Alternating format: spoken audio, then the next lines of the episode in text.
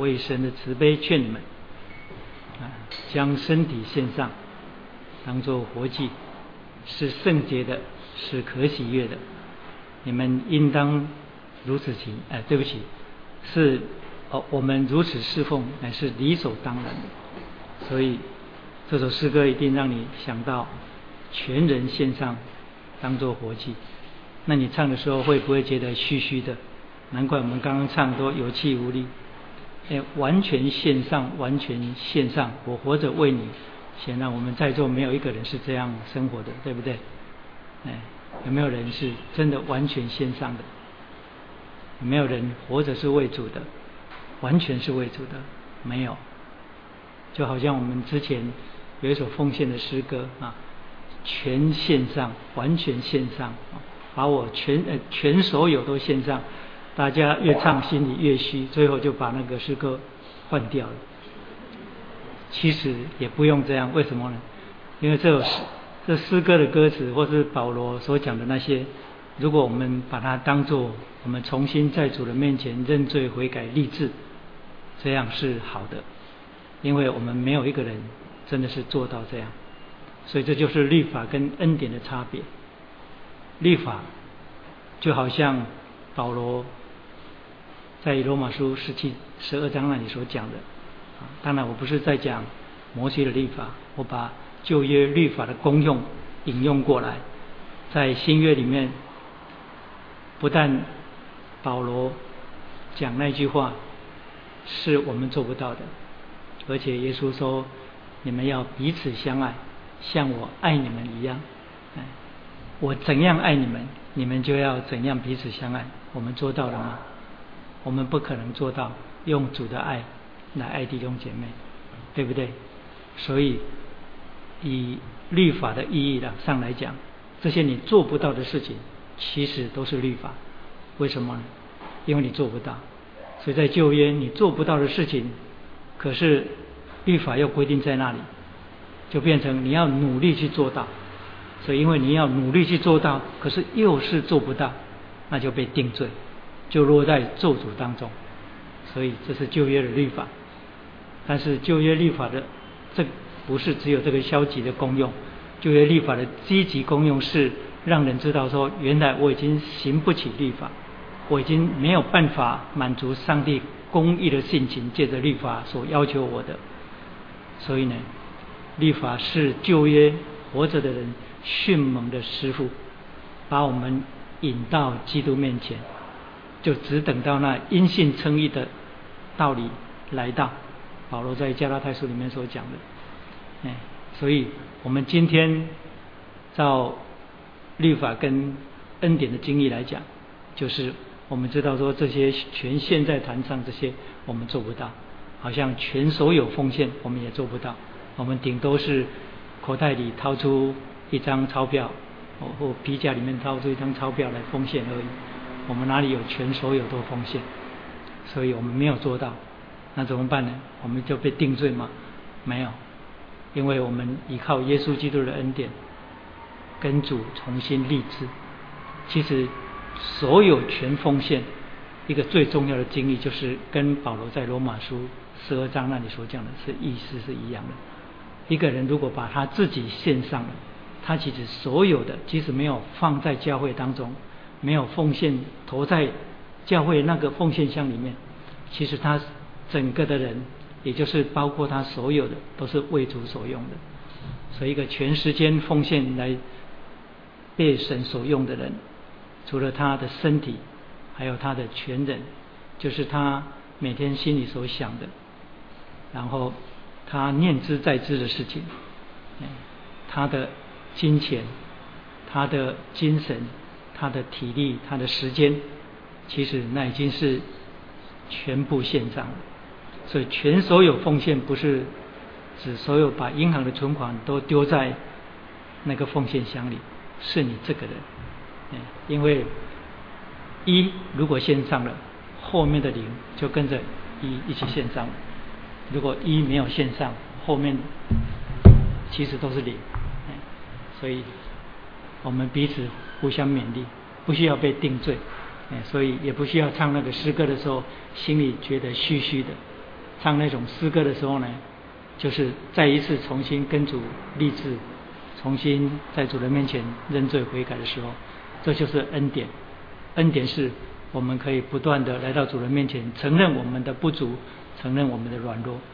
那父上帝是在基督里看我们，基督在十字架上为我们完全献上的祭，已经满足了公义神公义性情的要求，也就是整个律法神公义的要求，都已经在耶稣基督十字架上的奉献，就是那个十字架上的祭，已经全部得到满足了。那你今天所需要的就是信。信靠不是只有信而已，不是只有信而已。所以在恩典当中的人是本于信以至于信。我们蒙恩德就是因着信，但我们必须在生活当中显出我们凡事对主的信靠。那个就是一个成长的信心。这样我们在信跟信靠的过程当中就。借着基督在十字架上的死，满足了神在律法当中公义的要求，这个叫做恩典，这是旧约没有的，所以这是刚才唱那首诗歌一点的感想。我们今天也要讲到挪亚的祭坛，哎，刚刚好。来，我们来读圣经创世纪第八章二十节到九章的第十七节。创世纪第八章二十节到九章的第十七节，很长的一段圣经，但我们仍然一起齐声来读，这样可以节省时间。而且我发现过去几次我们都读得非常的合一，嗯，都非常的齐声，证明我们非常的合一。创世纪八章的，我讲错了吗？啊，有人瞪大的眼睛看我，我这是不是讲错了？没有了啊。八章的二十节开始，我们齐声来读，不是用起音哦。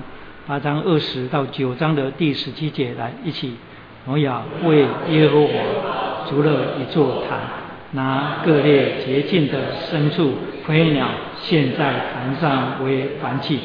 耶和华闻那馨香之气，就心里说。我不再因人的缘故咒主地，人从小时心里怀着恶念，也不再按着我才行的面各种的活物了。地还存留的时候，假设寒暑冬夏昼夜，就永不停息了。上帝赐福给挪亚和他的儿子，对他们说：你们要生养众多。遍满了地，凡地上的走兽和空中的飞鸟都必惊恐惧怕你们，连地上一切的昆虫，并海里一切的鱼，都交付你们的手。凡活着的动物都可以做你们的食物。这一切我都赐给你们，如同菜蔬一样，唯独肉带着血，那就是他的生命。你们不可吃，流你们血，害你们命。无论是兽是人，我必讨他的罪。就是像个人的弟兄也是如此。凡流人血的，他的血也必被人所流。因为上帝造人，是照着自己的形象造的。你们要生养众多，在地上昌盛繁茂。上帝小玉挪亚和他的儿子说：“我与你们和你们的后裔立约，并与你们这里一切的活物，就是飞鸟、牲畜、走兽，凡从方舟里出来的活物立约。我与你们立约，凡有血肉的，不再被洪水灭绝，也不再有洪水毁坏地的。”上帝说。我与你们并你们这里的各样活物所立的永约是有记号的。我把红放在云彩中，这就可做我与地立约的记号了。我使云彩盖地的时候，必有虹现在云彩中。我便纪念我与你们和各样有血肉的活物所立的约，水就不再泛滥毁坏一切有血肉的物了。必现在云彩中。我看见就要纪念我与地上各样有血肉的活物所立的永约。上帝对挪亚说：“这就是我与地上一切有血肉之物立约的记号了。”好，圣经读到这里，我们再一次重新来祷告。阿爸天父，我们感谢你，敬拜你，称颂你。我们仍然再一次向你求恩典。我们奉你独生子至高无不得胜的尊名聚集在你的面前，这是以你独生子为首的聚会。我们来到你面前，恳求你再一次的向我们施恩。就在你借着圣灵所启示的圣经当中，你记载了这一切重要的真理以及重要的事件。我们信这是你的作为，我们信你借着洪水事件启示你自己。我们也信你借着与挪亚立约启示你自己，我们也信这一切记载在圣经里面的白纸黑字的叙述都是历史事件。我们感谢你赐给我们这样的信心，因你恩待我们。我们恭敬将以下这段时间交托在你手中，愿你真理的圣灵来对每一个人的心中说话，用你至圣的真道来建造我们，使我们。与你更亲近，使我们更多的认识你、爱你、顺服你。谢谢你，我们恭敬的将这段时间分别为圣，如同馨香的祭带到你面前，求你悦纳我们，听我们在你面前的祷告、恳求、感谢，奉靠救主耶稣基督的圣名，阿门。好，这是创世纪的第二十六堂，我们这段圣经。已经连续讲了三次了，我希望今天我们可以把它讲完，但是还是要很努力。我们在上一堂是从哪里开始的呢？我们上一堂说，我们所信的上帝是诚信真实、自我启示、与人立约的上帝。这是综合了整本圣经神的自我启示，我们归纳起来的。所以，我们就讲到神与人立约。那我们讲到神与人立约，约的意义是什么？我们就讲到约使两造进入关系，也就是使甲跟乙位格性的不同的两个存在。法律用语叫做两造进入关系。我们又说第二，我们又说约使关系正常化，也就是已经有关系的，但是那个关系不正常，被扭曲了，被败坏了，于是约使关系正常化。第三，我们又说约不但使关系正常化，而且约又是巩固。约两约又是巩固关系的基础，也就是约使两造的关系巩固，这是第三。然后我们讲到第四，约是应许的保证，约的内容就是上帝的应许，也就是神借着约保证应许一定会实现，这是第四。然后第五。约一定免不了有具体的权利跟义务，所以我们会举到在就业历史当中的那些约，所以这样约呈现的权利跟义务的关系，这是第五。然后第六最重要的一点，就是约乃是上帝临在的证据，约是上帝临在的证据。所以，这是我们上一堂所讲的。那么这一堂，我们仍然要从刚才开始的那一句话开始，也就是这样，我们明白我们所信的上帝是诚信真实、自我启示、以人立约的上帝。其实这三者都是互相有关联的。也就是说，上帝作为与人立约的上帝，他乃是借着约来启示他自己，借着与人立约来启示他自己。所以这样，我们说神是自我启示的上帝，就是借着立约来启示，让人认识他自己。那么我们也知道说，神的启示绝对不是为了满足我们理性的知，神的启示从头到尾，从创世纪到启示录。就不是为了要满足人知性的需要，所有的启示都是救赎性的。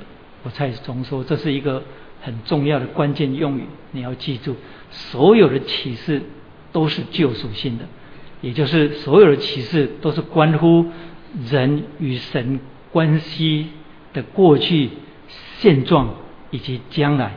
所以，这样上帝借着立约启示他自己。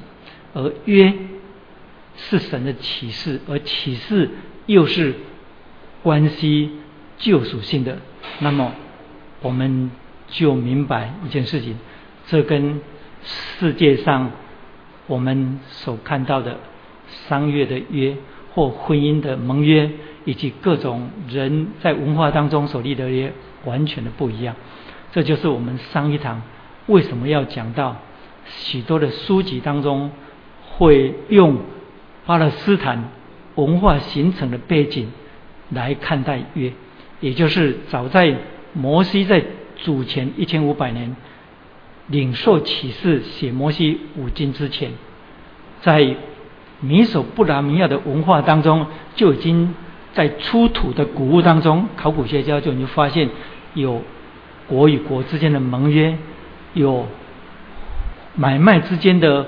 商业的合约，有人与人之间各种各式各样的约定在里面，所以呢，我们就以为五经也就是圣经的启示，乃是因为文化当中早就已经有了文化当中的各式各样的契约，以致呢，圣经就采用约的形式来。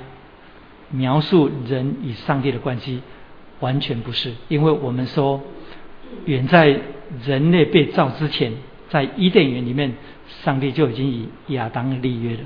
所以，整个旧约圣经的摩西五经，虽然是在上帝启示摩西的时候才被记录下来的，但是那是。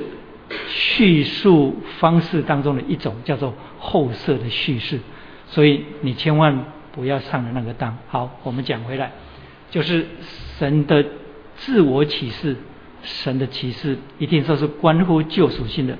这样我们就要讲到一个重点，就是约跟救赎的关系。这样你就很明白圣经里面约是个重大的主题，因为整本圣经都论到神对。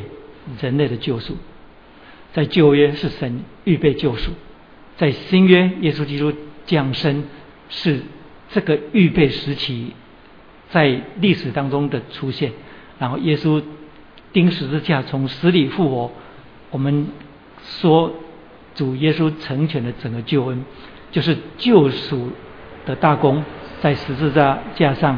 借着历史时间，呃，在历史的时空当中，借着十字架成全了，然后接下来就是整个救恩施行的时期，又叫做恩典的世代，或要或叫做末后的世代，也就是有弥赛亚的群体，就是教会与圣灵同工，把耶稣基督在十字架上所成全的救恩施行在罪人的身上，叫罪人悔改。而在这之前呢？神在旧约，我们读圣经都已经知道，从创世纪开始，我们就看到神一再的借着各样的事件来预表救恩，也就是整个旧约就是救恩的预表时期。这样我们说约是跟救赎有关的，那你就可以从这一点来看整个旧约跟新约当中所启示出来的各种的约。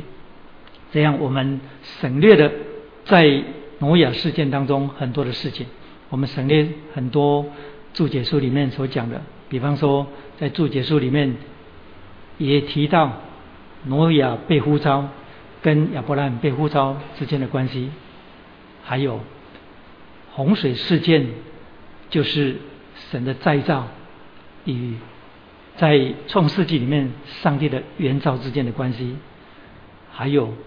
就是在旧约里面，神只命令人建造两样东西，一个就是在创世纪第八章挪亚造方舟，还有就是在出埃及记记里面神命摩西造会幕。所以有人就讲这两者之间的关系。我刚刚举了三个例子，而这些我们一概省略。为什么？因为你在注解上，你在注解书上，你就可以找到，所以你可以自己去查稿。我们基本上尽量的不讲注解书里面的东西，所以这样我们讲到约跟救赎的关系的时候呢，我们用这个做中心来看历史，这样我们看见约，也就是整个救赎的历史，是跟全人类的历史有关的，也就是说，与约是跟全人类的历史有关。怎么讲？因为我们讲到说。第一个约是在伊甸园里面立的，也就是亚当之约。神与亚当立约，在创世纪里面并没有记到，但是在先知何西阿书六章七节里面去提到了，提到亚当的被约。所以这样我们知道，第一个约是在伊甸园里面的约，那个是亚当堕落之前神与人所立的约，而亚当是全人类的代表，所以那个约亚当不过是中保的职分。接下来我们所讲的每一个约都有一个中保，所以挪亚之约，挪亚是中保；所以在亚当之约，亚当是钟表。所以神与立约的对象所立的，给予立约对象。背后所代表的整个生命跟人类，这样我们从诺亚之约里面看见亚当之约也是一样，因为亚当是全人类的代表，所以这样不管人知道或不知道，因为今天只有基督徒知道，有些基督徒也不一定知道，但是基督徒都应当知道，第一个约就是神跟人所立的约，乃是。借着亚当跟全人类所立的那个约，又被叫做生死之约。等一下我们会讲到，简单的提到整个圣经里面所有的约的时候，我们还会再提过来。那个约又叫做生死之约，这不是出自我的口，这是出自十六世纪的一个啊加尔文的一个跟从者，一个很有名的神学家，他的名字比较奇怪。他叫 Zacharias，呃，乌斯，Zacharias 乌辛努啊，叫做乌辛努啊，这个神学家是一五三四年到八三年的，呃，是加尔文中的一个神学家。他所说的，他说这是生死之约。那我引用他，那我自己阿不阿门呢？我是阿门的。为什么？因为在伊甸园里面，神与亚当立约。那个约就是园子当中所有树上的果子你都可以吃，唯是园子当中那个生命树的果子你不可吃，你吃的日子必定是。所以那是生死之约，因为一开始上帝是要在亚当里的全人类走生命的道路，而不是走善恶的道路。神不是不要人明白善恶，神要人。以生命的原则明白善恶，就好像你跟我现在一样，因为佛教徒他们良知里面也明白什么是善，什么是恶。你今天生活当当中所呈现出来的对社会以及对你所遇到的每一件事情，你说这是不对的，这是不这是错的，这是罪。佛教徒讲的跟你也一样，基本上人性的认知都是一样，但是基督徒跟他们有一点不同。为什么？因为基督徒现在是正在走生命树的道路，所以这是生命的原则，也就是从生命的原则当中去认识善恶，去看待善恶。而什么叫做用生命的原则去看待善恶？这不是我们今天的主题，所以我们今天不讲这个。所以这样，亚当之约乃是第一个约，那个叫做生死之约，那是关系到全人类的。这样，神在亚当堕落之后就预备了救赎，这是我们之前已经讲过的。我们从伊甸园里面那棵生命树讲起，然后亚当堕落之后。神对他的宣判，然后逐出伊甸园，已经隐含的重回伊甸园之路是什么？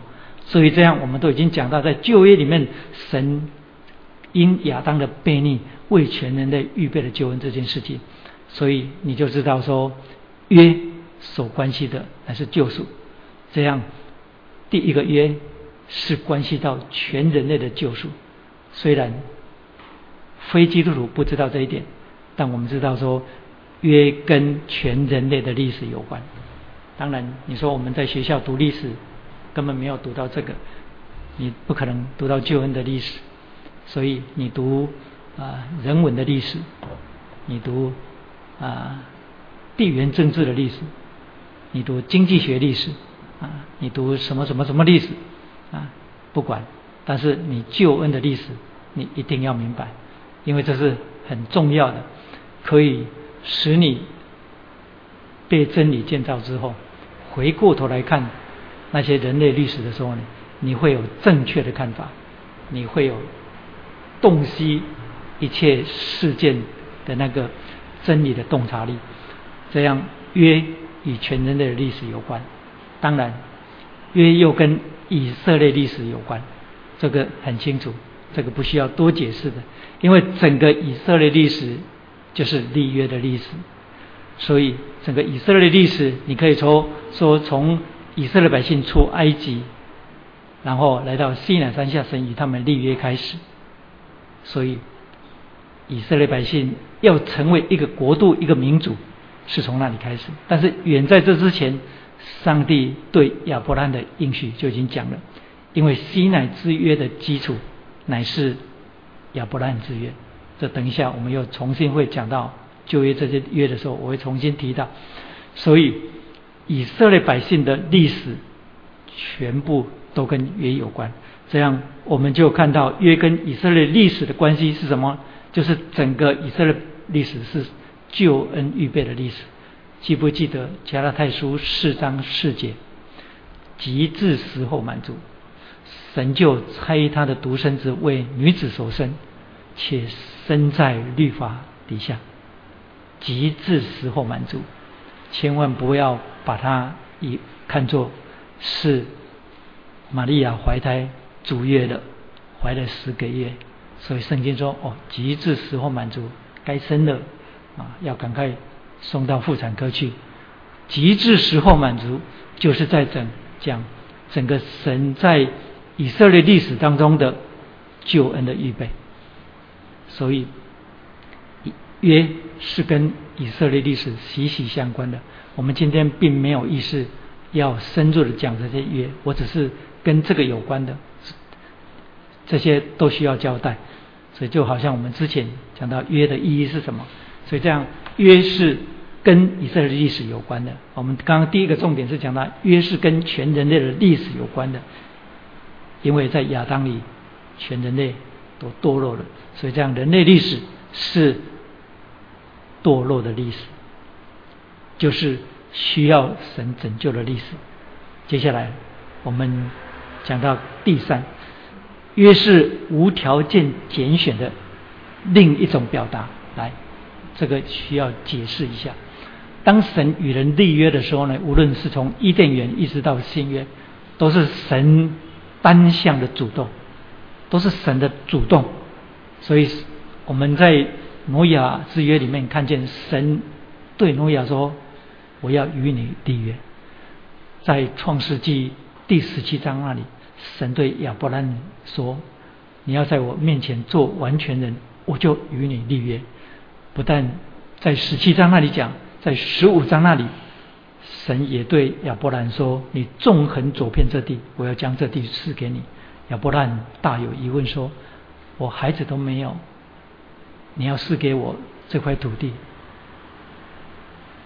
然后上帝就把他带到野外，让他指着天上的星星说：“人若能数算天上的星，才能够数算你的后裔。”然后神说：“你预备一些祭牲，我要与你立约。”所以，在他昏沉的睡去之后呢，他在异象当中看见神对他说：“你的后裔将要。”被人苦待四百年，然后等那地的人恶贯恶贯满盈的时候，就是他们的罪恶满盈的时候，我要领他们出来，而且我要将他们的地赐给你的后裔，我与你立约。所以神与亚伯拉罕在十七章讲到立约，在十五章又应许那块土地要给他的时候，又与他立约。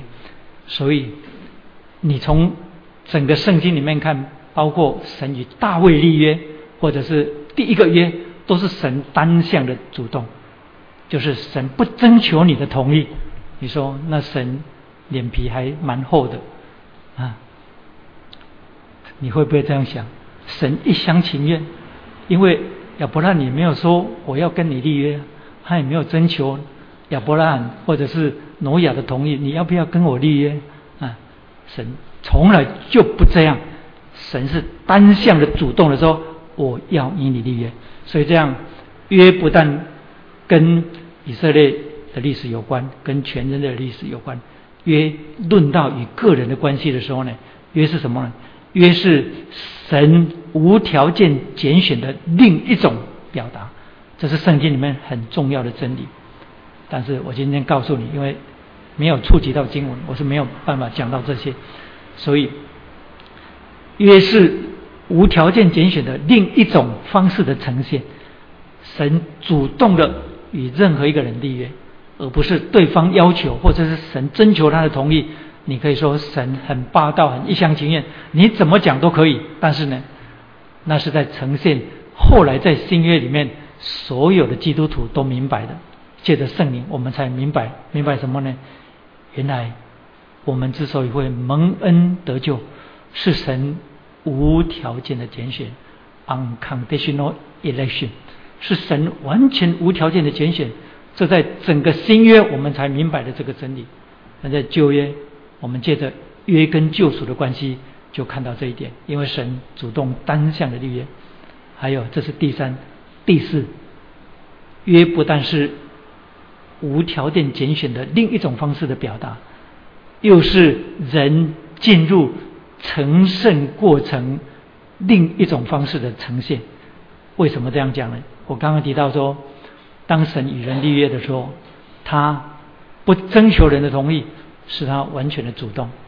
可是你这要知道，约要成就，或者是约要被成全、要被巩固，却需要。另一方面，立约的对象一起遵守，也就是人需要遵守这个约，因为约是两个人订立的嘛，两方订立的嘛，所以是神单方面的主动没有错。但是呢，神与人立约的时候，那个立与神立约的对象却必须遵守这个约。那这个在圣经里面我们都已经知道了。亚当被约那个情况有多严重？以色列百姓的历史就是被约的历史，所以你就看见说那有多严重。所以这样向上帝顺服，就是遵守了那个约，神与人所立的约。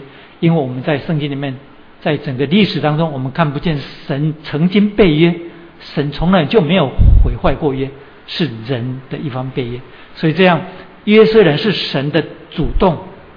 就是神单方面的主动、单向的主动，但是呢，约的成全、跟建立、跟巩固，却需要立约的另一个对象，就是人。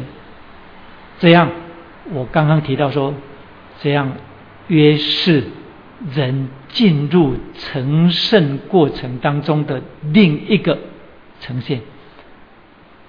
你你听不懂，就是与神立约的这个对象，就是等于被神从世界当中分别出来。与神立约的这个群体，或叫做整个民族，像以色列百姓，就是被神分别为圣的民族。最具体的经文就是出埃及记第十九章，那里神借着摩西对以色列百姓说：“你们已经看见我在埃及所行的，在埃及所行的，就是神的大能跟羔羊的血。”所以以色列百姓能够出埃及，是借着神的大能。神的大能就是他借着十样神迹，败坏跟彰显世界的神的虚假，让你知道说世界的神有多假。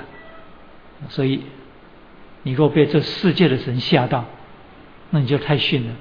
因为神早在出埃及记就借着在埃及当中所行的那十件神迹，把这世界的神或者这世界的灵的败坏跟虚假，以及他们的无能，全部暴露出来。当然，今天还有人，很多人很怕鬼，还有很多人怕巫术。所以我曾经提到过说，呃，基督徒有些基督徒被就没有被好好的建造，啊，传道人就辖制。就是没有被好好的建造，就辖制，就辖制他。所以，如果有基督徒要离开，那告诉我：哎，你千万不要离开这个教会哦！你离开这个教会，你会倒霉哦，你会被咒诅。嗯，我告诉你，你们没有听过这种传道人吗？真的没有听过啊？那你真幸运，我就碰过好几个。你在这里受洗，你如果离开这里，你会倒霉，你会有很多祸事临到你，你会被咒诅，还有童工。牧者公然在讲台上说：“你们这些童工，有人说要离开我，你离开这个教会，你一定会被受，会受咒诅。我要咒诅你。”就这种传道人，基督徒，你圣经读到哪里去？生命记，摩押王巴勒请巴兰来咒诅以色列的时候，上帝借着假先知巴兰的口讲了两句话，其两句话说。说什么？说上帝不做主的人焉能做主？这重点是上帝有没有做主？啊，你听得懂吗？上帝没有做主的人焉能做主？哦，还有断没有无数可以害以色列，也断没有邪术可以加害上帝的百姓。这是在生命记里面出现的。呃，对不起，在民数记里面出出现的。那基督徒读哪里去了？所以如果有传道人说说我要做主你，你说嘿对不起，上帝没有做主的，你没办法做主。你你明白那个意思吗？所以这样你就看见说那什么，就是基督徒在耶稣基督里面，他已经领受了整个的救恩，耶稣基督已经担当了他的做主，这样没有任何。没有任何无数或者任何什么可以可以加害给他，所以我们看见上帝借着洪水事件，使我们明白这些约跟救赎有关。这样人进入这个约当中，就已经在救赎的约当中的时候呢，他是怎么样？他是进入成圣。所以当出埃及记第十九章那里，借着摩西的果说。我在埃及地当中所行的，你们看见了，你们也看见我把我把你们背在，我把你们如同鹰背在背上带来归我。接下来说，你们若实在听从我的话，遵守我的约，就必做我的子民，因为全地都是我的，你们要归我做祭司的国度，做圣洁的子民，有没有？所以这样，因着神。与以色列百姓在西奈的立约，这整个民族全部被分别为圣，借着约以及借着约所呈现的内容，这整个与神立约的群体或者是个人，全部都是被分别的。这被分别就进入了成圣的过程。所以我刚才讲到说，约是无条件拣选的另一种表达。再来第四，约乃是人进入成圣过程的另一种呈现。哦，这个有一点拗口，觉得应该要，我在没有时间，不能应该要写大纲给你们。好，所以这样约是人进入成圣的另一种呈现。为什么呢？因为约虽然由神单方面来主动，但是约的成就、巩固以及建立，却需要另一个人。这个神与他立约对象这个人，就借着顺服上帝，这样顺服上帝就是成圣。所以这样在旧约里面，我们知道有好多的约，也就是你可以用约来贯穿整个旧约的历史。在旧约里面，新约不算，约这个字，约这个字出现了五百多次，哎，两百多次，两百八十三次。如果在跟约有关的另一个用语，就是 shaba，也就是启示，上帝启示，还有搭把这个字，也就是神的应许，这都是跟约有关的间接用词，总共加起来是五百多次。那这样我们知道说旧约有几种约，除了我们刚刚提到的亚当之约，也就是生死之约，是何西亚六何西亚书六章七节里面所告诉我们的，这是第一个约。还有第二个挪亚之约，就是我们等一下会讲到的挪亚之约，又被被称作拯救之约。但我另外还有给他一个名称，这个不是我给他一个给他给的名称，这是。耶利米书三十三章十九到二十五节那里，神自己说的，称它叫做白日与黑夜之约。这个我们今天不讲。所以挪亚之约被称为拯救之约，还有第三亚伯拉罕之约，亚伯拉罕之约被称为恩典之约。那是在创世纪第十七章，还有创世纪第十五章，我刚刚已经有讲了。再来第四西奈之约。也就是律法之约，西奈之约被称为律法之约，那是在出埃及记第十九章还有第二十四章，而西奈之约的基础乃是亚伯拉罕之约。为什么？我这里先停下来讲这一点。西奈之约乃是亚伯兰之约的延伸，而西奈之约的基础就是亚伯兰之约啊。我我讲话是不是太有口了？我再讲一遍啊，就是西奈之约乃是亚伯兰之约的延伸，亚伯兰之约是西奈之约的基础。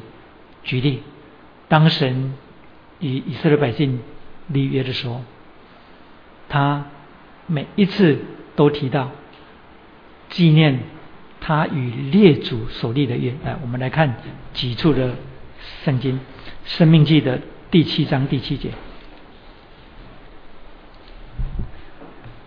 生命记的第七章第七节，这其实不是我们今天的重点啊，因为讲到这里，顺便提一下，生命记的第七章第七节。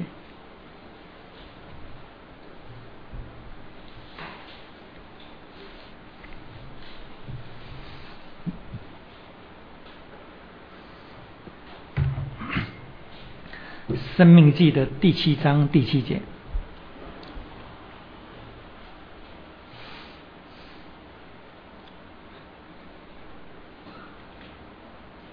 七章七节八节一起念来：耶和华专爱你们，拣选你们，并非因你们的人数多于别名，原来你们的人数在万民中是最少的，只因耶和华爱你们。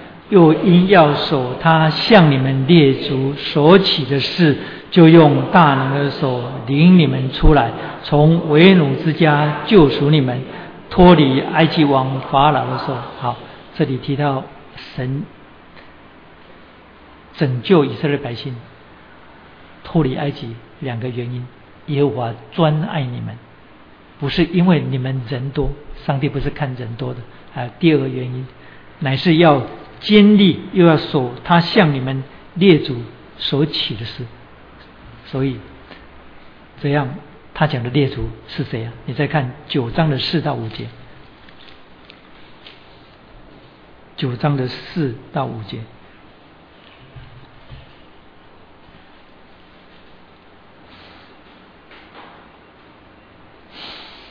九章的四到五节，好，一起念四五节来。耶和华你的上帝将这些国民从你面前撵出以后，你心里不可说：耶和华将我领进来得这地，是因我的意。其实耶和华将他们从你面前赶出去，是因他们的恶。你进去得他们的地。并不是因你的意，也不是因你心里正直，乃是因这些国民的恶。耶和华你的上帝将他们从你面前赶出去，又因耶和华要监禁他向你列祖亚伯拉罕、以撒、雅各起誓所应许的话。所以第七章那里提到说，上帝救他们出埃及，不是因为他们人多。是因为他们专，是因为耶和华专爱你们。然后这里说，迦南地赐给你们，不是因你们义，是因那地的恶。然后又提到什么？又提到要坚定他向你列祖亚伯兰、以撒、雅各所起的事。这样我们看见律法之约，就是西奈之约，乃是亚伯兰那个恩典之约的延伸。然后第五个约在旧约圣经里面，第五个约是什么？就是大卫之约，大卫之约是记载在撒母耳记下第七章第十一节那里。当大卫，我们要看一下圣经吗？我觉得我这样很快的略过去，有点对不起你们。来看撒母耳记下第七章，你翻到撒母耳记下七章十一节。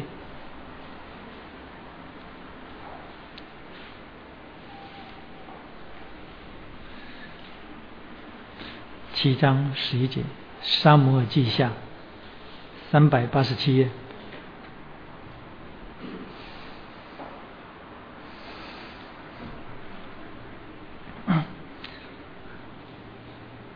三百八十七页，《沙摩尔记下》七章十一节，一起念，并不像我命世师治理我们以色列的时候一样，我必使你安静。不被一切仇敌扰乱，并且我耶和华应许你，必为你建立家室。继续念来，你受数满足，与你列祖同睡的时候，我必使你的后裔接续你的位，我必坚定他的果。十三，他必为我的名建造殿宇，我必坚定他的国，直到永远。好，这通称叫做大卫之约。大卫。之约又称为国度之约，这个国度不是指后来所罗门就位之后的南北国统一之后更强大的那个国度，因为这里提到上帝提到说：“我必坚定他的国直到永远。”因为所罗门的国位国度没有直到永远，所以我们今天从新约的角度都知道。这是在讲基督的国度，所以大卫之约是国度之约。然后在圣经里面最后一个约就是新约，这个我们都知道。那新约怎么定义新约呢？我刚刚提到说，亚当之约是生死之约，挪亚之约是拯救之约，亚伯兰之约是恩典之约，西奈之约是律法之约。我说大卫之约是国度之约。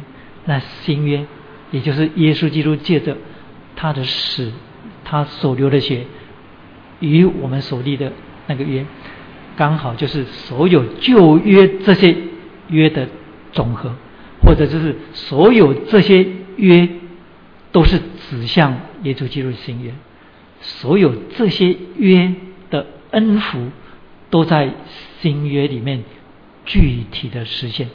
所以这样生死之约，或叫做生命的约，在基督里实现；拯救之约，在基督里实现；恩典之约，也在基督里具体的看见；还有律法之约，也在耶稣基督的十字架实现。因为基督成就了整个律法，所以律法之约的实现。就在耶稣基督的死而复活当中才实现，所以保罗才说律法的总结就是基督，使凡信他的都得到义。所以律法之约在耶稣基督的身上实现，国度之约就是大卫之约，也在耶稣基督的身身上实现。为什么？因为基督来的时候说天国近了，你们应当悔改。在他面前的施洗约翰也说：“天国近了，人应当悔改。”有没有？所以新约里面一开始出来最重要的信息就是上帝的国已经来到地上。那你说上帝的国来到地上，在耶稣基督那个时代是指什么？就是上帝国的君王神的儿子已经来到地上，然后借着他的死跟复活，又借着圣灵施恩。在一个罪人身上，使他的生命完全的改变。所以，今天上帝国在这地上具体的呈现就是教会。教会是神直接管制跟施恩同管的地方，也就是我们借着基督徒借着顺服上帝，也就是我们整个全人向上帝顺服。我们在基督里的顺服，使上帝的主权被彰显出来。所以这样，上帝国。也就是国度之约的真正具体的实现，就在耶稣基督身上。所以，如何定义新约？我刚刚已经讲了，这是我给他的定义。啊，这是我给他的定义。这是所有旧约里面的约，整个的实现就在耶稣基督身上。这样，我们接下来看神与挪亚所立的约。在讲到神与挪亚所立的约之前，我们。必须先看神与，就是挪亚对神所献上的这个祭坛，因为我们一开始是从二十节、二十二节念念到这个祭坛。上帝在洪水事件之后，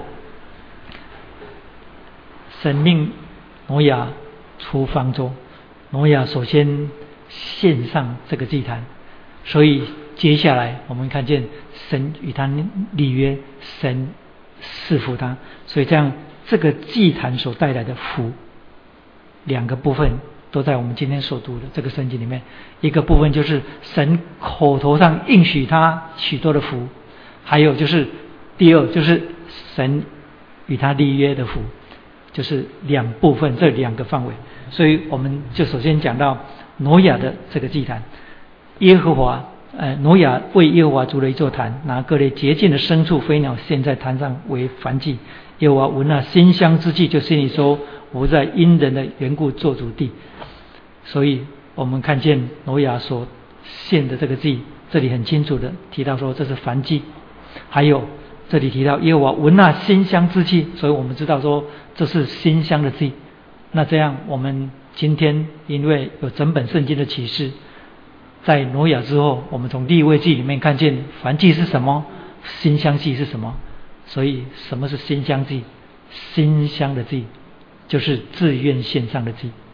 所以在立位记里面，总共有五个祭，一到五章有五个祭，这是我们之前常常讲过的，就是凡祭、数祭跟平安祭这三个祭的特点，就是你会看见不断的出现，就是。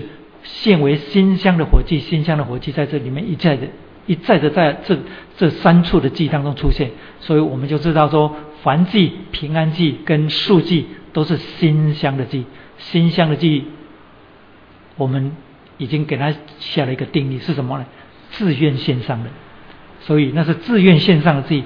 后面两个祭就是赎罪祭跟赎愆祭，就不再出现，那是现为新香的火祭。所以那是非新香的祭，非新香的祭是什么呢？就是必须献上的。而我们也讲到说，这五个祭全部都预表基督，所以基督是自愿献上的，因着我们的罪，没有人可以拯救我们，是他自愿献上。还有，为了我们的罪的缘故，他又必须献上，因为没有其他拯救的方法。所以，这样我们在立位记之前，神以挪亚，就是立约之前，我们看见挪亚蒙拯救之后出了方舟，这个祭坛，我们看见神对挪亚所献的祭，圣经里面说是馨香的祭。这样我们看见这是挪亚自愿献上的祭，因为这是燔祭。那么燔祭除了是自愿献上的祭之外呢，燔祭又是感恩的祭，所以凡祭是一个感恩的祭，因为是自愿献上的嘛。有没有感恩是被逼迫的？是被逼迫的还叫做感恩吗？啊，被逼迫的还叫感恩吗？或者是必须献上的，就变成非心香的火炬？为什么就变成？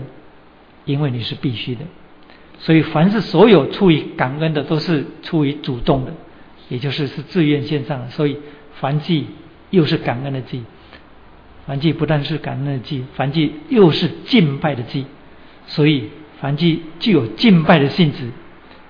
所以这样出了方舟之后，挪亚居于感恩，自重的献上祭物。这个祭物是他对神的敬拜，所以这是敬拜的祭。第四，凡祭不但具有以上刚刚所讲的三种性质，而且凡祭又具有赎罪祭的功能。但是它与赎罪祭又不一样。我之前讲过，我不知道你有有还记不记得？当立位记里面第四个祭第四章讲到赎罪祭的时候呢，很清楚的讲到。若有人触犯了耶和华所吩咐他不可行的事情，他就必须献上赎罪祭。这是我口语化把它表达，圣经的意思是这样。所以在利未记第四章一开始讲到赎罪祭这样讲的，所以我们知道说赎罪祭是人触犯的哦神所吩咐不可行的事情，也就是违背律法的规定。这样凡祭却不是，因为凡祭。在利未记那里一出现的时候，不是这样讲的，所以我们就知道说，凡祭不是跟赎罪祭不同的地方。可是凡祭又具有赎罪祭的功能，那这样它所属的是指什么？它所带来的赎罪的功能的意义，就是一个人在上帝的面前，无论如无论在人间里做的如何好，都是在上帝面前承认。亚当堕落之后，我不过是个罪人。记不记得约伯为他的儿女所献上的那些燔祭？他为他的儿女所献的燔祭，圣经里面有提到说他儿女犯罪吗？没有。他是在家里的家宴席之后呢，他就马上献上为祭，因为他恐怕他的儿女去得罪上帝。所以凡是献燔祭的，来到上帝面前的。如同亚伯一样，亚伯为何要献祭呢？亚伯所献的祭牲就是燔祭，它的意义就是燔祭。那是什么呢？承认我这个人无论在任何情况当中，我的最佳情况底下，我仍然是个罪人。意思就是说，亚当堕落之后，全人类都在这个罪的地位上有份，所以。挪亚是因这样献上为祭，所以挪亚的祭坛使我们想起亚伯兰的祭坛。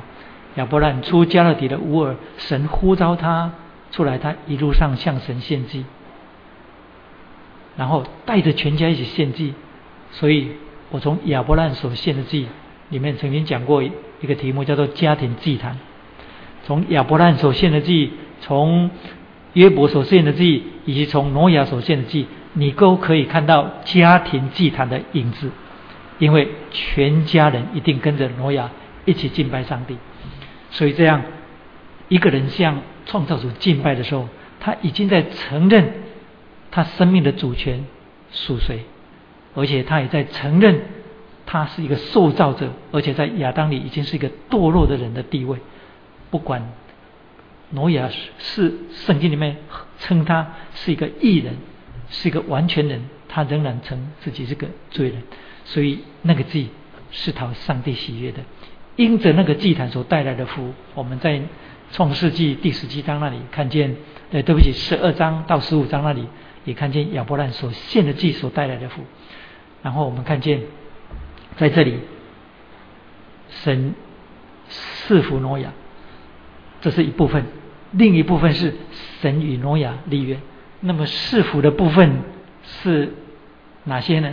首先，你看，就是第二十一节，耶和华闻那馨香之际，就心里说：“我不再因人的缘故咒主地。”所以，第一个上神向挪亚所赐的福，因献祭所赐的福是什么？就是不再咒主地，这个咒主地这件事情，使你想起哪里？想起创世纪第三章，亚当堕落之后，神对亚当的宣判：地必因你的缘故受咒诅。可是如果你查考希伯来文，两个咒诅是用不同的字，所以在创世纪第三章那里，那里用的咒诅指的是什么呢？就是神不再赐福。它指的是赐福的反面，但是在这里说因挪亚献祭的缘故，上帝说我不再因人的缘故做主地，那个咒诅指的是不再降下刑罚，也就是第八章所记载的洪水事件。所以这样这个咒诅就好像该隐神他犯了罪之后呢，杀了他的兄弟亚伯之后呢，然后神对。该隐的宣判一样，指的是刑法，不是创世纪第三章那个不再是福。所以，因为两个希伯来文是不同的字，这是第一个神给挪亚的福，因挪亚的缘故所带给这世界的福，不再做土地，也就是不再刑法地，不再因人的缘故刑法地。还有第二，生养众多，遍满了地。前面就是。十七节的时候有讲到，后面又讲到第九章又讲到，所以这样连续讲了三次，生养众多，遍满了地。当然这些你都可以把它连接到在伊甸园里面上帝对亚当所说的那些师傅啊。但是我们今天我们省略那一部分，我刚刚已经讲了，你可以自己去查考一些注解书。所以第二个福是生养众多，遍满了地。第三个福是什么呢？地上所有的要交付在你们的手中，这也跟在伊甸园里面上帝造亚当的时候说，我们要按照我们形象样式造人，然后使他们管理我们所所造的啊，所以跟在伊甸园里面上帝对亚当所赐的那个福是一样的。你也可以说，在洪水之后，神的再造当中所赐对诺亚所赐的福，乃是亚当的那个福的。再一次的呈现，也就是神之前应许给亚当的，没有一样是被收回的。所以这样，地上所有的就交付在你们的手中。第四，活的动物可作为人的食物。上帝说：“这一切我都赐给你们，如同菜蔬一样。”所以有人就问说：“为什么上帝在那时候要赐人吃肉？”以致我现在还在吃肉。啊！上帝一开始造人的时候是吃素，所以有人主张说上帝要人吃素。后来新约里面告诉我们说，食物不能叫上帝看重我们。你要记住这个原则：你吃什么或不吃什么，不会成为一个好基督徒。你不会因为不吃什么，上帝就特别喜悦你；也不会因为你吃什么，上帝就特别喜悦你。当然，只有两样。一样就是在伊甸园里面，亚当吃错了，一直被逐出伊甸园。然后在新约里，基督徒吃对了，吃什么？吃耶稣基督的身体，所以进入基督里面 只有这样，其他的你别想。我告诉你，因为神说这一切活物、活着的动物都可以做你们的食物，那这样的话就可以大开杀戒了，是不是？没有，接下来你就看见圣经里面神。说了几句关于生命的问题，这个叫做最基本的生命伦理的呈现，竟然被插在这个地方，也就是从第四节开始，这紧接着上帝说，活着的动物都可以做你们的食物，但是接下来你就看见说，有几样的关于生命的伦理被提出来，我称它叫做最基本的生命伦理的呈现，这是什么呢？唯独肉带着血，那就是他的生命。这里提到生命。血跟生命的关系，血跟生命的关系，这里提到说，唯独肉带着血，所以血是生命的呈现。所以呢，你们不可吃，所以你们不可吃血，在这里首先被提出来。所以不可吃血，不可吃血，在旧约，接下来在生命记里面，特别是立位记里面，立位记里面。不断的被提出来，不可吃血，不可吃血，以致到今天基督徒看到猪血糕都怕，因为上帝说不可吃血，对不对？我们在这里已经讲过好多次了，我想在我们教会的弟兄姐妹大概都知道了，大概都知道我吃猪血的，而且我吃的很愉快。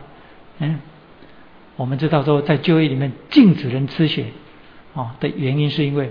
那些血在跟迦南土族的那些偶像的崇拜有关，因为在古代的祭典当中，血几乎跟所祭拜的神是连成一起的，所以神在立位记里面一再吩咐以色列百姓献祭必须要在指定的地点，就是在会幕门口的铜祭坛，所以吩咐不能吃血，就是跟献祭有关。也就是以色列百姓的献祭不可以学学那些当地迦南人的土族那些偶像崇拜的祭，而且跟着他们的仪式走，喝生的血。有人说是因为生血不卫生啊，所以上帝不要我们吃那些不卫生。你要这样想也可以的哦，也可以没有关系。哎，有人说上帝不许在献祭的时候不许吃那些油脂，油脂需要现在坛上烧掉。有人就说，因为上帝知道说吃了那些油会胆固醇过高啊。但是你知道吗？圣经里面曾经把上帝恩典比喻作自由的肥甘，难怪基督徒都在恩典当中胆固醇过高。我们知道，在当时的时代，一只动物最精华的部分就是油脂。是最精华的部分要在坛上，那是在告诉我们：我们献祭，我们这些人侍奉上帝，要把你生命当中最精华的部分啊，就是当你重生得救之后，你要服侍神，你要把握机会。你三十几岁，你是人生最好的时候，黄金时期，你要拿出来献上，而不是等到说我退休之后再来奉献。我退休，或者是。我现在走不动了啊，或者是这世界也没有人要我的，跳舞也跳不动了啊，我我不可能再去再去跳舞了啊，所以啊就来教会服侍这样，所以那些籽油绝对不是为了健康的原因才叫你不要吃的，是因为那是一支圣书当中最精华的部分，是当利未记第十七章那里讲到不可吃血的原因的时候，你知道。那你提到什么？那提到血当中有生命，可以为人赎罪。那你就把整个旧约禁止人不可吃血的原因讲出来了。那什么？那个就是圣经里面最重要的以色列百姓当中血迹的表样，到底是指向什么？指向什么？指向有一个要在加略山上为全人类。流血舍命的耶稣基督，他的血可以赎全人类的罪，所以神吩咐不可吃血，不可吃血，不可吃血。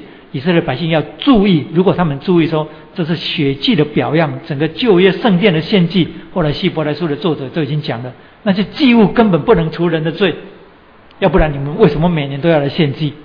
所以那些祭物是指向什么？指向一个更美的祭物。所以会幕门前的那个铜祭坛。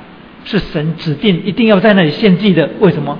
就如同在新约里面，上帝唯一使人蒙恩得救来亲近他的唯一的途径跟方法，就是十字架。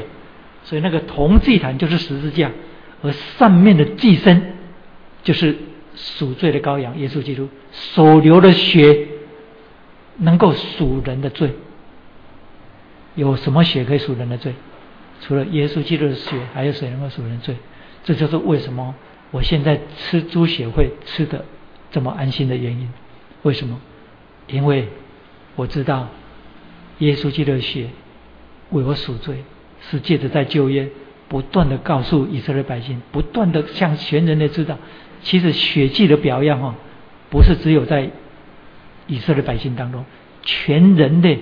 都懂得献祭这件事情，才叫人稀奇，你明白吗？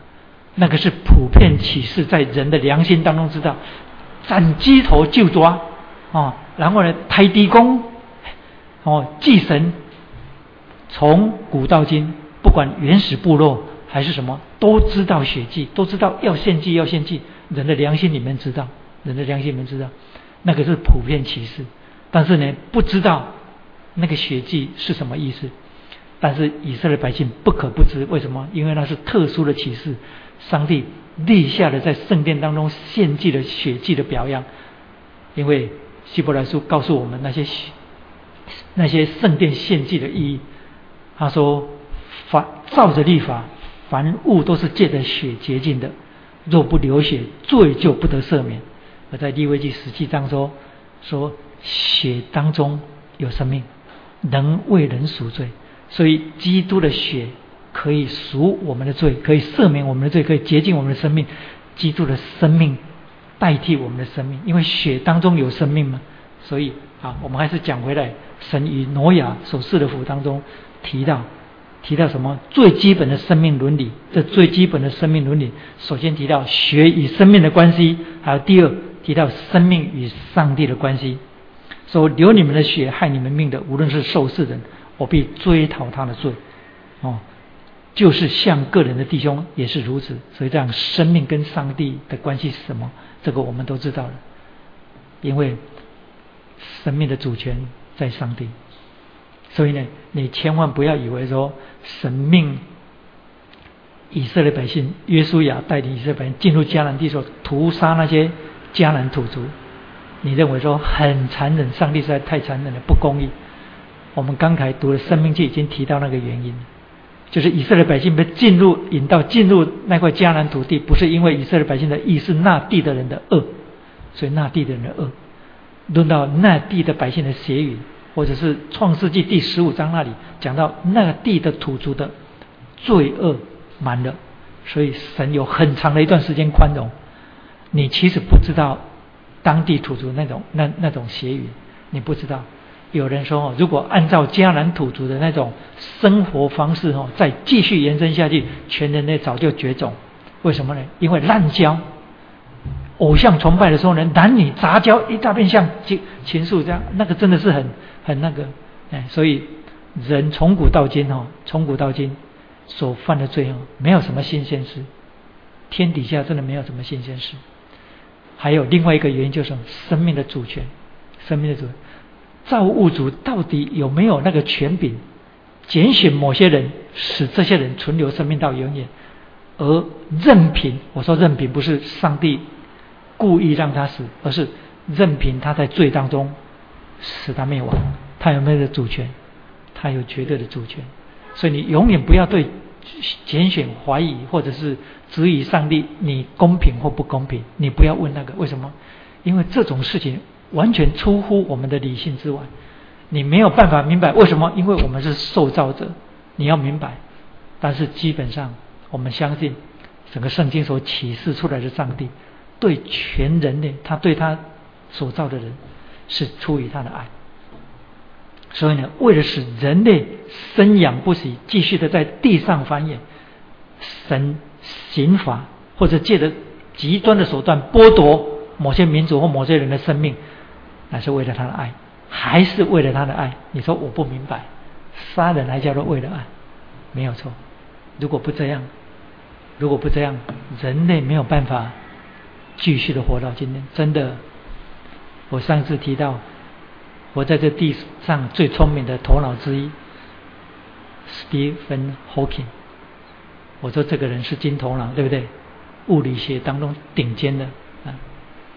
他自己说，他是无神论者，他自己说，人类活在这地上不超过一百年，一定自己毁灭自己。哎，他讲的是对的。他说，人类唯一的盼望就是离开地球，开发另一个星球。啊，所以我就说，论到物理学，他是顶尖的；论到神学，啊，他不算什么。为什么呢？因为他以为把现在在地上的人搬到另外一个星球，事情就改善了。你你听懂他意思吗？所以你你懂吗？顶尖的头脑。如果没有被真理的灵引导，没有被真理充满，被真理改变他生命，他的生命当中每一个最伟大的哲学家或顶尖的头脑，他生命当中都有盲点在那里，他他自己都不知道。你这不是我讲的话，这是他自己说的，而且被登出来的。他说，人类唯一的盼望就是什么？就是外星球。所以他盼望就是。人类的下一个世代啊，下一个世纪，人可以在地球以外的任何星球开发新的啊殖民地，然后往往外星球移。但是你知道这是笑话一桩，为什么呢？因为把现在活在地球上的人全部搬到月球上啊，那月球就好了吗？啊，人的罪如果没有得到解决，去到哪里都是一样，所以。神论到生命的主权的时候，他讲流人血的，他的血也要被人所流。为什么呢？接下来就讲到生命尊严的基础啊。对不起，在这是第二，生命跟上帝的关系。第三是什么？个别生命与个别生命的关系。他说：凡流人血的，他的血也被必被人所流，因为上帝造人是照着自己的形象造的啊，所以。流人血的，他的血也被人所流。论到个别生命与个别生命的关系，个别生命与个别生命的关系是什么呢？就是一个人等于一个人，没有差别，绝对没有一个吴永林等于零点三个王永庆，不是这样算的，因为这里没有加附带的条件。这里说一个人跟一个人之间的生命的价值是同等的。不因这个人是什么身份、什么种族、什么肤色、什么成就，完全不是。所以这样个别生命与个别生命的关系是平等的。为什么呢？第四就讲到生命尊严的基础是什么？就是因为上帝造人是照着自己的形象造的，所以接下来你就看到上帝又是否生养众多，在地上昌盛繁茂。所以刚才我提到九章的四到六节里面，夹杂了上帝启示那个时代的人最基本的生命伦理是什么？啊，这是圣经里面让我们看见在旧约里面最基本的生命伦理。其实，在律法里面还有很多关于生命的伦理。当然，这不是我们今天的主题，这其实可以当一个主题来讲的。所以，这是挪亚献祭之后所带来的。福，再来，挪亚献祭之后所带来的第二福，就是上帝与挪亚所立的约。上帝与挪亚所立的约，这样挪亚是神与他立约的对象。但是圣经里面，挪亚是这个约的代表。为什么呢？因为上帝对挪亚说：“我要跟你、跟你的儿子，还有你的后裔，以及一切存留在地上的那些。”飞鸟、牲畜、走兽，凡从方舟里出来的活物立约，这样挪亚之约是从挪亚给予全地所有有生命气息的，不管是人或动物，而挪亚是这个约的中保，是这个约的中保，所以每一个约你都看见有一个中保，而挪亚之约的中保就是挪亚自己。那立约的内容记载在二十一章，哎，对不起，是二十一节、二十二节，八章的二十一跟二十二节，就是我不再因人的缘故做主地。然后二十二节，地还存留的时候，假设寒暑冬夏作业就永不停息。假设是什么？播种跟收割。寒暑是什么？温差。冬夏是什么？季节，就是四季。昼夜是什么？时间。综合起来，就是我们所活着的需要的自然的恩惠。咱在中国人讲上讲，就是风调雨顺。所有活在地上的人都需要这些自然的条件。所以，假设寒暑冬夏作业就永不停息，这是约的内容之一。第二是九章的二十一节，九章的啊，对不起，是第九章的第十一节。我与你们立约，凡有血肉的，不再被洪水灭绝，也不再有洪水毁坏全地。神应许不再用洪水毁坏全地，这跟整本圣经这个应许是不是有冲突？因为我们看见启示录里面，或者是彼得后书里面告诉我们说，幕后的审判，还有新天新地，旧的都要过去，如衣服一样卷起来。还有彼得后书里面讲的，就是有形子的都要被烈火。所销毁、所毁灭，那到底有没有冲突？因为圣经在挪亚这里，挪亚之约这里只提到上帝不再用洪水审判全地，并非指上帝不再审判全地。我们知道说有幕后的审判，这样最后就讲到这个约的记号。十二节说。上帝说：“我与你们，并与你们这样这里各样的活所立的永约是有记号的。这些约的记号是什么呢？就是彩虹。我们如果看旧约其他的约，我们知道说其他的约也都有记号。我简单的讲，因为我要结束了，就是挪亚之约的记号就是彩虹。还有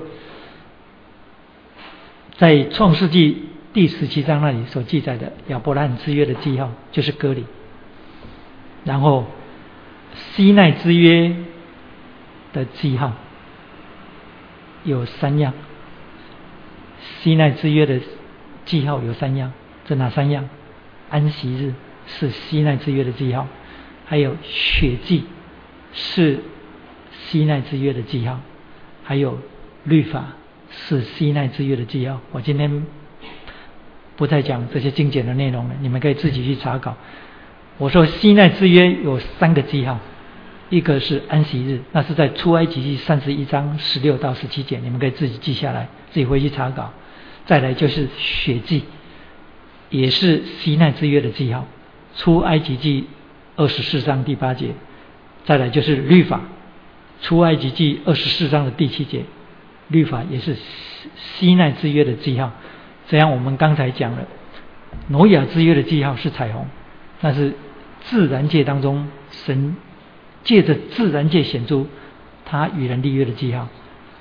在创世纪十七章与亚伯兰立约的时候呢，神吩咐亚伯兰全家人都要行割礼，他的后代都要行割礼，所以割礼是亚伯兰之约的记号，那个记号是。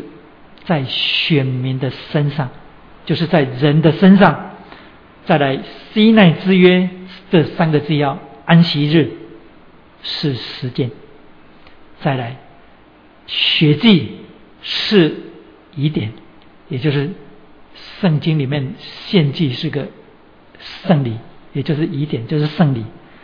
再来律法是文字，你注注意到我在讲什么吗？我综合这些给你听，就是所有立约的记号，包括了自然界，包括了在人身上，包括了在时间当中的安息日，包括了圣礼，也就是血祭，还有包括了行诸文字的律法，全面的上帝立约的记号，叫人完全没有办法否认。特别是以色列百姓之后历世历代以色列百姓的选民。没有一个人可以否认，上帝曾经在历史当中真正的临在他在他们当中，这是很重要的。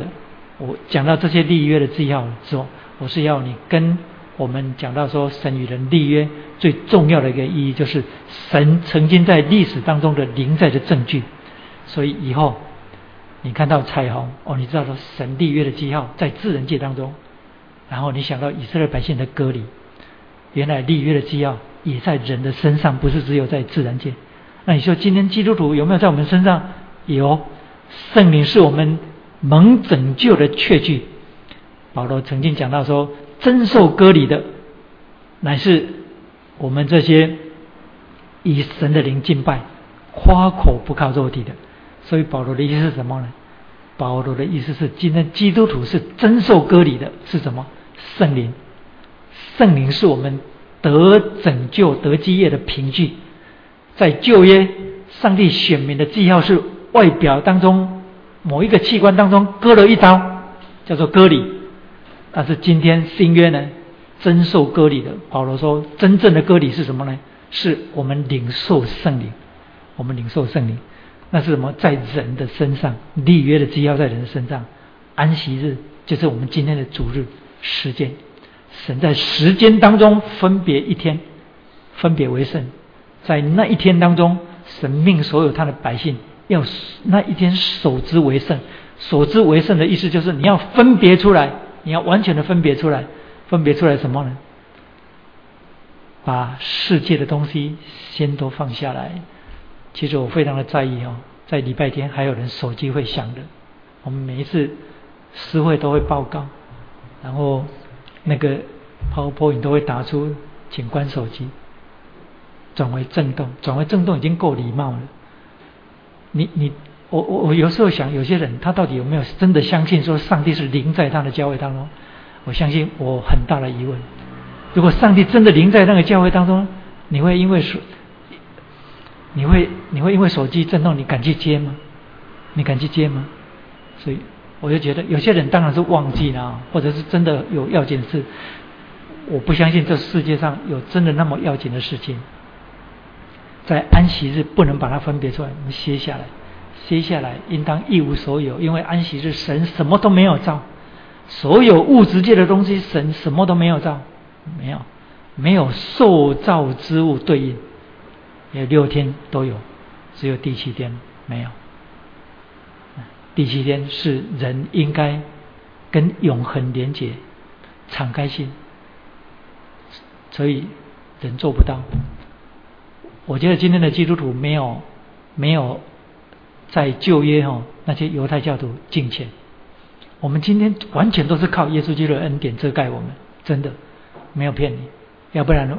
啊，像我这种人早就被上帝击杀了，嗯，真的，你知道吗？嗯，我们真的完全不敬畏上帝，所以我很讨厌说把耶稣基督称为苏哥苏哥这样，你知道吗？嗯，有人说苏哥苏哥，因为我们我们耶稣基督是我们的朋友啊，他自己讲的，上帝称也不能为朋友，上帝看我们为朋友，我们不可把他当做朋友割肩搭背，你知道吗？因为敬虔。或者敬畏，什么叫敬畏？敬畏就是他与我们是有分别的，他与我们是有分别。在关系的比喻当中，父跟子，主人跟仆人，朋友跟朋友，还有学生与拉比啊，还有牧人与羊，那些都要完全的明白。你不能光简说啊，上帝是我的朋友，所以呢。所以就隔肩搭背称兄道弟 啊，所以有人称耶稣是苏哥苏哥，有人在布道会上叫苏哥苏哥苏哥，你在讲什么你？嗯，耶稣基督最钟爱的使徒约翰，圣经里面说耶稣最爱的，对不对？在启示录里面，主日的早晨，他向他显现的时候，使徒约翰。扑倒在的地上像死了一样，扑倒在他的地上像死了一样。所以你要平衡看，你要注意圣经里面描述耶稣基督是羔羊，对不对？耶稣基督也是犹大的狮子。你知道耶稣基督一是犹大的狮子是指什么意思吗？你知道在创世纪的最后一章，雅各呃雅各要死的时候，对犹大祝福的时候，讲出十二支派祝福的时候，对雅各讲到说，对犹大支派，对犹大说，犹大是小狮子，他卧如母狮，蹲如公狮，没有人可以敢惹他。所以犹大支派是狮子，犹大支派本身就被比喻作狮子，对不对？耶稣基督是犹大支派当中的狮子，那是指什么？狮王，那是狮王呢？不是狮王牙膏，是狮王，你懂吗？那圣经里面告诉你，犹大支派就是狮子支派，但是耶稣基督的犹大支派当中的狮子，就是在讲狮王，就是狮中的狮子，这样。所以基督是羔羊，但基督也是狮子。那今天基督徒完全没有这种敬畏。所以我曾经读过一个犹大拉比，他女儿在纪念他的家里。我曾经在主日讲道就讲过，那种敬虔，我非常非常的羡慕。在安息日黄昏快接近黄昏的时候呢，做母亲的就开始预备明天要吃的东西，因为明天不能生火，炉子都不生火，就是厨房不动厨房，然后就预备明天要吃的饼跟面包就做好了。然后到太阳下山的时候呢，全家围在一起。爸爸回来了，哎，爸爸是一个教授，是一个犹太拉比，是个教授，这犹太神学院的教授。然后他们点着蜡烛，然后唱安息日会唱的诗歌，然后念诗篇，然后一起祷告。祷告完之后呢，分享食物啊，那一种家庭啊，而且那个女儿描述说，她爸爸过世那一天是安息日，而犹太人有一个。有一个传说，是在安息日离开世界是福中之福，是最大的福。但今天的基督徒完全没有这种敬畏，为什么呢？因为恩典的遮盖，恩典会使人麻痹。哎，我不知道。但是我们如果明白整个真理，我们不应该是这样。所以安息日是记号是什么？就是立约的记号。在安息日如果是个记号的话，那你知道说这是立约的记号。每个主日，你要想到说，这是神恩典之约的记号，因为今天是主日。时间，因为那是在出埃及记三十一章十六到十七节里面所讲的，还有血迹，就是献祭这件事情，就是圣礼敬拜这件事情，也是立约的记号。今天我们在教会里面主日崇拜都是人，对不对？你看到都是人，我们在崇，可是整个敬拜的中心应该朝向神。所以整个敬拜的中心是神，中心是神，这一点切切不可忘记。今天已经变了，今天已经变了，今天已经变成取悦人啊！人来到教会当中，所以所以人喜欢什么？人喜欢有趣、轻松的，还有不要太久啊，还有讲一些轻松有趣的话啊，讲一些啊，这是反正整个变成一个宗教性的娱乐节目，以人为本，已经很很惨了。所以以后我们的同工记住，每个礼拜我们来到主日崇拜当中敬拜上帝。我在侍奉的时候呢，这是什么？这是约的记号，因为我们可以敬拜，这是我们在地上可以聚集在某一个地方敬拜上帝，那是神与人立约的记号。还有律法文字，就是这一本圣经。这一本圣经叫做新旧约。借着文字告诉你，神立约的纪要在这里，而这整个要告诉我们什么？告诉我们，神曾经临在在历史当中，道成肉身的耶稣基督实实在在在历史当中。我不是说现在神没有临在在历史当中，而是他成为人来到地上，耶稣基督成为人临在，还有。在旧约，神曾经临在在人类的历史当中，与以色列百姓同行。以色列百姓知道有证据在他们当中，而今天新约的基督徒也知道，知道什么？神曾经借着道成了肉身来到地上，就是圣子来到地上。所以这整个所有立约的记号，就是指向什么？指向神曾经在历史当中临在。你我怎么可以轻忽这样的恩典？你的心？怎么会不向神敞开？好好数算你跟我一生的年日，我们一生的年日都在上帝的手中，所以我们没有资格跟上帝说我不侍奉你，然后我们没有资格跟上帝说我的生命我自己做主，我要干什么就干什么。然后每个早上起来祷告的时候说主啊，我一生要侍奉你。等到去刷牙的时候，就开始计算今天要去哪里，跟朋友约了要去下边，然后还说，然后侍奉。哎，这个礼拜我有侍奉吗？好像好像没有，好像有有。哎呦，刚好我这个礼拜又跟什么人约了要去看电影，好久没有见的朋友，那就打个电话跟金志姐讲说，金志帮我安排跟谁代替我好不好？我们现在是这样生活的。嗯，我的意思不是说重侍奉是个重担。